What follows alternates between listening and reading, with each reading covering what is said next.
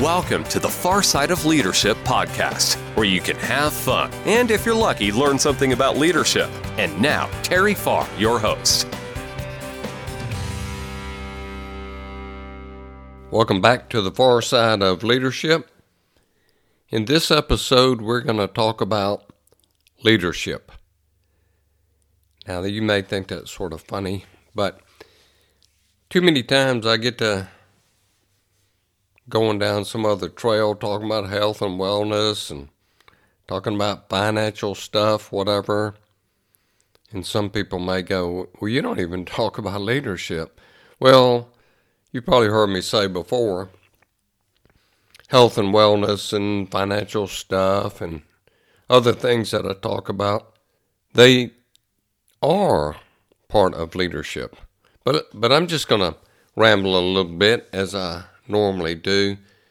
I don't necessarily have a definition of leadership or who is a leader, but I'm going to sort of guess that if you're listening to this podcast, it's probably not because I'm some kind of dynamic speaker and a, a leadership guru, but maybe you got sucked into, if you will, the title, Far Side of Leadership. What's that got to do with anything? So anyway, whether this is your first time to visit the podcast, hopefully not your last, or maybe you're revisiting, hey, I'd like to thank you.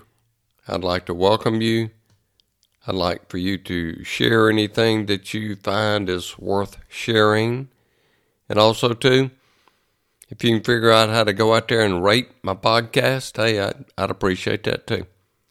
Anyway, let's talk about leadership, though. Who's a leader?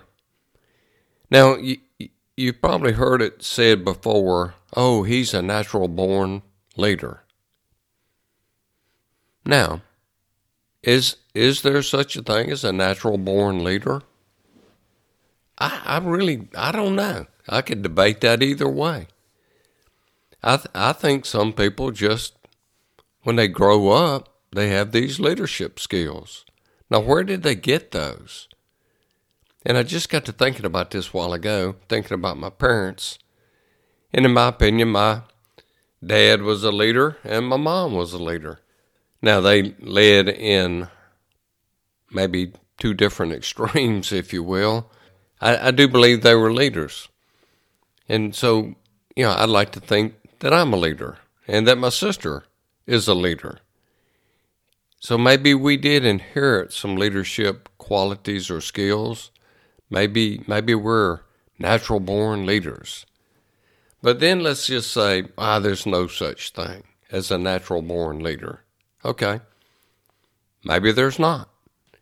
So where do you get leadership skills? How do you all of a sudden wake up one day and say, hey, I want I want to be a leader. Yeah, yeah, that's me. And I'd like to apologize. I, I I don't know if it's a chest cold, head cold, or COVID that I had last week that uh, has me a little congested, if you will, making me cough and clear my throat a little bit more than normal. But I can remember, you know, when I was playing Little League Baseball, and all of a sudden, I don't I don't know how, how it happened, but I became the captain of the baseball team. Team my last year, might have been co-captain. I don't remember if it was captain, co-captain, if there's two of us or what. I remember who the cheerleader was, Susan. But anyway, um, so, you know, maybe I woke up then and said, well, geez, somebody thinks I've got some leadership qualities. I don't know.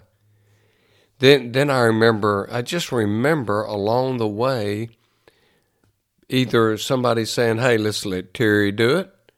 Or either maybe I volunteered. But I think becoming a leader is about willingness to be a leader. Because if, obviously, you're not willing to be a leader, guess what's going to happen? You're not going to be a leader. Now, we have opportunities pretty much every day to serve, okay? Whether it's a civic organization, whether it's a nonprofit organization, whether it's your church, there's so many opportunities that we have, and I think sometimes we think that we're being taken advantage of. Somebody might say, like in my case, I work for a bank, and they might say, hey, why don't you be the finance committee chairperson? Or why don't you be the treasurer? You know, thinking that I love doing that. Well, they may be right and they may be wrong. But instead of me thinking, oh, they just, nobody else wants to do it and they can't find anybody, so they're just trying to suck me into doing this. No, probably, probably that's not the case. Probably, and not me as an example, but if somebody asks you to be on a committee, instead of thinking negative, why don't you think positive? Think like, yeah, I could help on this committee. Think, think of the ways that you could serve. Again, back to civic organizations, there's some great civic organizations all over the world. There's some great nonprofit organizations. And you may not be involved in those organizations now. You might be waiting on somebody to call you and say, hey, how would you like to join such and such a club? How would you like to join Rotary? Maybe nobody's called you. That doesn't mean you can't call somebody that's in a civic organization or in a nonprofit organization.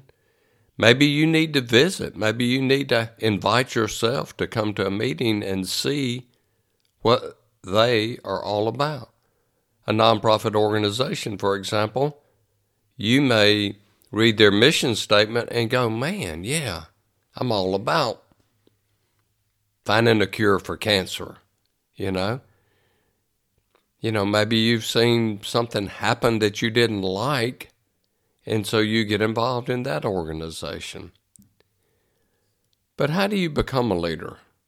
Well, first, I think you've got to want to be a leader.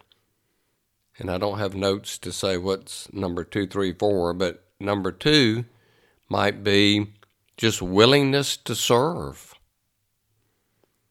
That might be the same thing as number one, but whatever, as they say. But three, you know, maybe you just need to get out of your comfort zone and say, hey, I'm going to get on this committee. I don't want to be the chairperson, but I want to get on the committee. Then after you're on the committee for a year, you may decide you want to be an officer of that civic organization or nonprofit organization and get real committed. Now, one thing that I don't think any of us need to do is get too involved in too many organizations, clubs, things such as that, to where it takes you away from your, let's just call it your real job, or even takes you further away from your family because you're so busy. But being willing to serve, getting out of your comfort zone, I think is a step. Also, too, how do you become a leader or a better leader? One is to become a good communicator. Now, being a good communicator doesn't mean that you just run your mouth. Being a good communicator, actually, I'm not going to say it's all about listening, but being a com- great communicator is someone that can listen. And as I heard years ago, somebody say something about, Daddy, listen to me with your eyes. You know, listen to people. Now, am I the best at listening? Absolutely not. But I'm trying. I'm trying to get better, you know. And the worst thing that we can do is what? Listen as we're texting. That's about as bad as driving while we're texting or texting while we're driving, whichever. But the power of association is so strong. If you want to be a good leader, what should you do? Hang out with good leaders. Hang out with people that are where you want to be. Let's just say you want, you'd like to be one day the president of an organization, whatever that may be. Well, start hanging out with the V P, hanging out with the, the president, hanging out as much as you can with these people so that you can learn how they are leading. Because there is a difference, and I think I've talked about this before, there is a difference in being a leader and a manager. Sort of like there's a difference between a square and a rectangle. All squares are rectangles, aren't they? But all rectangles are not squares. I don't know what grade I learned that, but anyway. So all managers are not great leaders. Most leaders, let me think, I'm going to say this and then I may retract. Most leaders are good managers. But managing someone doesn't mean you're going to micromanage and watch everything that they do. As a leader, you're going to look for other leaders. That way, you can do what you need to do. They can do what they need to do. So, as they say, follow the leader. I think I said that in the last episode. Follow the leader. But make sure that the leader is somebody that's reputable, has good character, honest, integrity, and all that. Don't don't follow somebody because of their title. Follow the leader because of the person that they are. Another way that you can grow into leadership is by listening to podcasts, by reading books, whether they're hardback, softback, whether they're on Kindle or Audible, whichever way you like it. If you like highlighting, hey, you could get a book, or you can get Kindle and highlight on Kindle. Or if you're like me, I like riding down the road listening to stuff. So I love Audible. So these are just some things that we can do to become a leader or a better leader. Just remember the power of association, and what you read and what you listen to, who you hang out with, that's going to be, you just look back five years, well, look forward five years, look back five years, and then if you're not where you want to be, all you got to do is say, who did I hang out with last five years? What books did I read? What C Ds? What, you know, podcasts did I listen to?